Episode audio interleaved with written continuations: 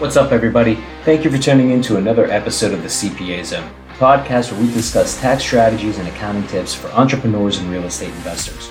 My name is Ryan Pulice, and our company, the Pulice Group, offers tax planning and advisory services for entrepreneurs like you. Whether it's bookkeeping, tax planning, or CFO services that you're looking for, we've got you covered.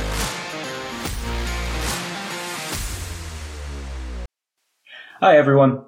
Today we're going to be talking about your choice of business entity structure and how that may impact your taxes. So there are generally five different entity types to choose from for your business, and that's sole proprietor, partnership, S corporation, C corporation, or limited liability company, usually referred to as an LLC. Now, a few clarifying points on this list. So technically an S corporation is a tax election. So an LLC or a corporation can choose to be taxed as an S corporation by filing a form with the IRS. And an LLC is really, it's simply a state level entity type. The IRS will treat the LLC as one of the four other types of entities. So by default, a single member LLC is treated as a sole proprietor and a multi-member LLC is going to be treated as a partnership. So now let's take a look at each of the entity types and how they can impact your taxes. So first we have the sole proprietorship. A sole proprietorship is an unincorporated business run by one person. It's very easy to set up, very cheap to set up and maintain. The taxes are all reported on Schedule C of your personal tax return. So the tax reporting is pretty simple and straightforward. The sole proprietor is subject to income taxes. And when you're dealing with an ordinary business, it's also going to be subject to self-employment taxes. So as a self-employed individual, you're going to pay the employee and employer side of self-employment taxes. And those are your social security and Medicare tax. So combined, the employee and employer side make up 15.3% for the total self-employment taxes. That's you have 6.2% employee and employer social security and then 1.45 for Medicare employee and employer. Combined, that's a total of 15.3%. That's on top of your normal income tax. So there's, it's often a surprise to many people that you, when you have this 15.3% self-employment tax taxed on in addition to your income tax, how much they're actually paying. Now, when you go work for someone else and you're paid on a W-2, you have the employee half of those payroll taxes deducted from your paycheck, the self, the social security and the Medicare, and the employer has to match and pay the other half. So technically that employer is paying, the employer is covering that employer's side, and that's money you would otherwise receive as an employee. However, it can't go to you. It's being paid to the government by your employer. So it's not that you're paying more in tax as a self-employed individual. It's just you would generally otherwise wouldn't see that income when you're working for someone else. So with the sole proprietor entity type, what you don't have is liability protection. You have what's called unlimited liability, meaning all of your personal assets are at risk. Now, I'm not an attorney and you should always speak to an attorney when you're uh, establishing a business type and filing with the state. However, what we like to see and what we recommend is using a single member LLC because they're taxed exactly the same as a sole proprietor. And now you have some liability protection in place as long as you operate the business like a business. Next entity on our list is the partnership. So a partnership is an unincorporated business run by more than one person. And similar to the sole proprietor, a partnership is has unlimited liability for the general partners. So we also like to see the use of an LLC here. So you use a multi-member LLC, which is by default taxed as a partnership. So partnerships are often referred to as pass-through entities, similar to S corporations, because the income from the partnership passes through to the partners. So the income and expense are reported on Form 1065, and then the partnership issues a K1 to the respective partners with their share of the income and expense. Then the K1 is used to report that income on the partner's personal income tax returns on page two of Schedule E. Partnerships are very flexible, so we like to see those utilized in many situations You can have virtually an unlimited number of partners. Other entity types like S corporations and C corporations are allowed to be partners in partnerships. So when you need flexibility, the partnership or multi-member LLC is probably going to be the way to go. Now, another downside is when you're an active partner in a partnership, all of that income that's coming through and picked up as income on your personal tax return is generally going to be subject to self-employment taxes again on the full amount of that K1 income. So you're going to have income tax plus the self-employment taxes, just like a sole proprietor. Partnerships do come with more complex tax rules than say an individual return, which this is going to be the case with any business entity that has a separate tax filing. So partnerships file a separate return, the 1065, as we discussed. S corporations have their own separate returns, same with C corporations. So you do deal with a bit more complexity in the tax rules there. However, it's also nice to report a balance sheet with your P&L. So most business entities are either required to report a balance sheet when gross receipts exceed $250,000. But if you're not required, at least with our firm, we generally report a balance sheet anyway because you give the IRS a more complete set of numbers. They have a balance sheet and the P&L, which general tax return, like on an individual level, is simply a P&L. So the IRS has both and you get a uh, balance sheet that rolls forward with comparative years, like is the case on business tax returns, then they have a better set of information and actually you see business returns audited less frequently than individual returns. So now let's move on to our next pass-through entity type, the S corporation. So an S corporation files its tax return on form 1120S and again a K1 is issued to the shareholders. Now shareholders that are active in the business are also required to take a reasonable salary. So you have to determine what's a reasonable salary for the work that's being performed, and you'll pay that as W-2 wages, just like you would any other employee. So in an S corporation, your shareholders are going to receive two documents reporting income, a W-2 and a K-1. Now, the nice thing about the S corporation, and one of the reasons many people decide to go with an S corporation, is only the W-2 portion of income is subject to the self-employment taxes.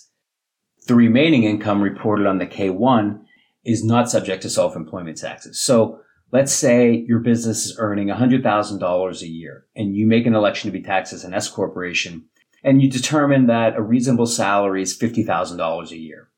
So you'll receive a W-2 for $50,000 subject to the self-employment taxes. Now you're going to pay the employee and employer side because the business is going to cover the employer portion and the employee portion will be withheld from your W-2 wages just like any other employee. So that 50,000 is subject to the self-employment taxes, or I'm sorry, the payroll taxes, Social Security and Medicare, while the remaining $50,000 in profit that's reported to you on a K1 is not.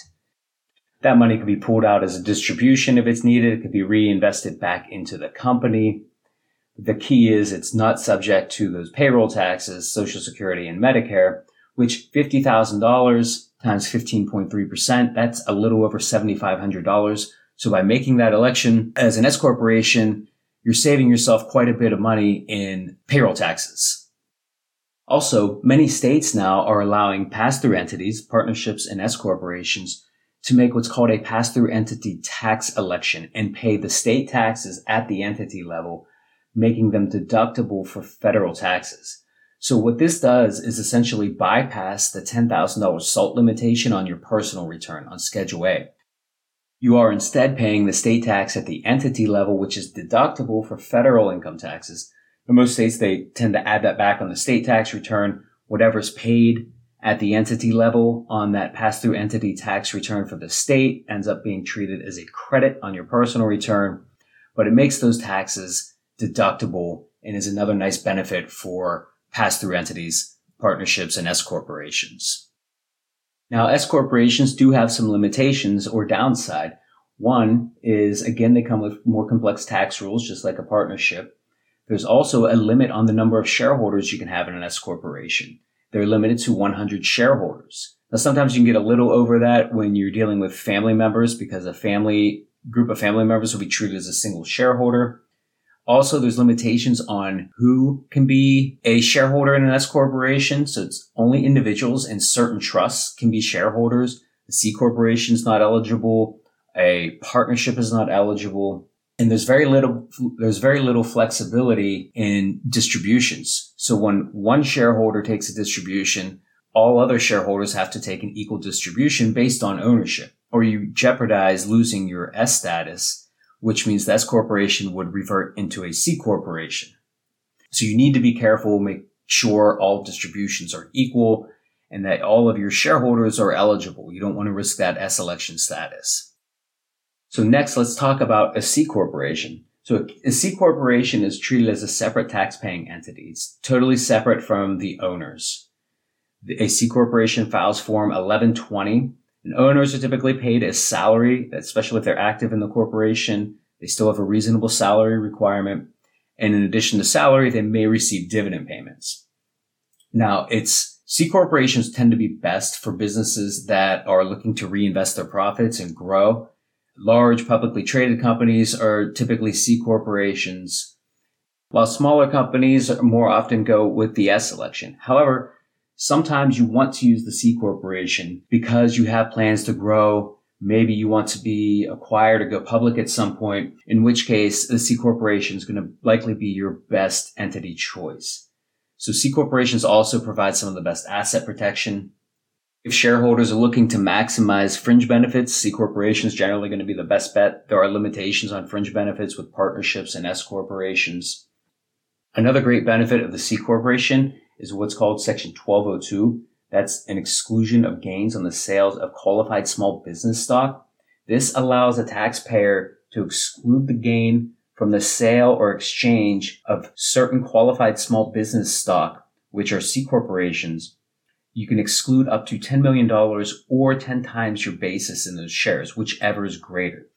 Now, there are certain rules the taxpayer has to pass and the corporation itself must pass before you can use this exclusion, but it's a very underutilized section of the code, at least until recently when the corporate rates were dropped to 21%. You started seeing folks take a bit more advantage of this.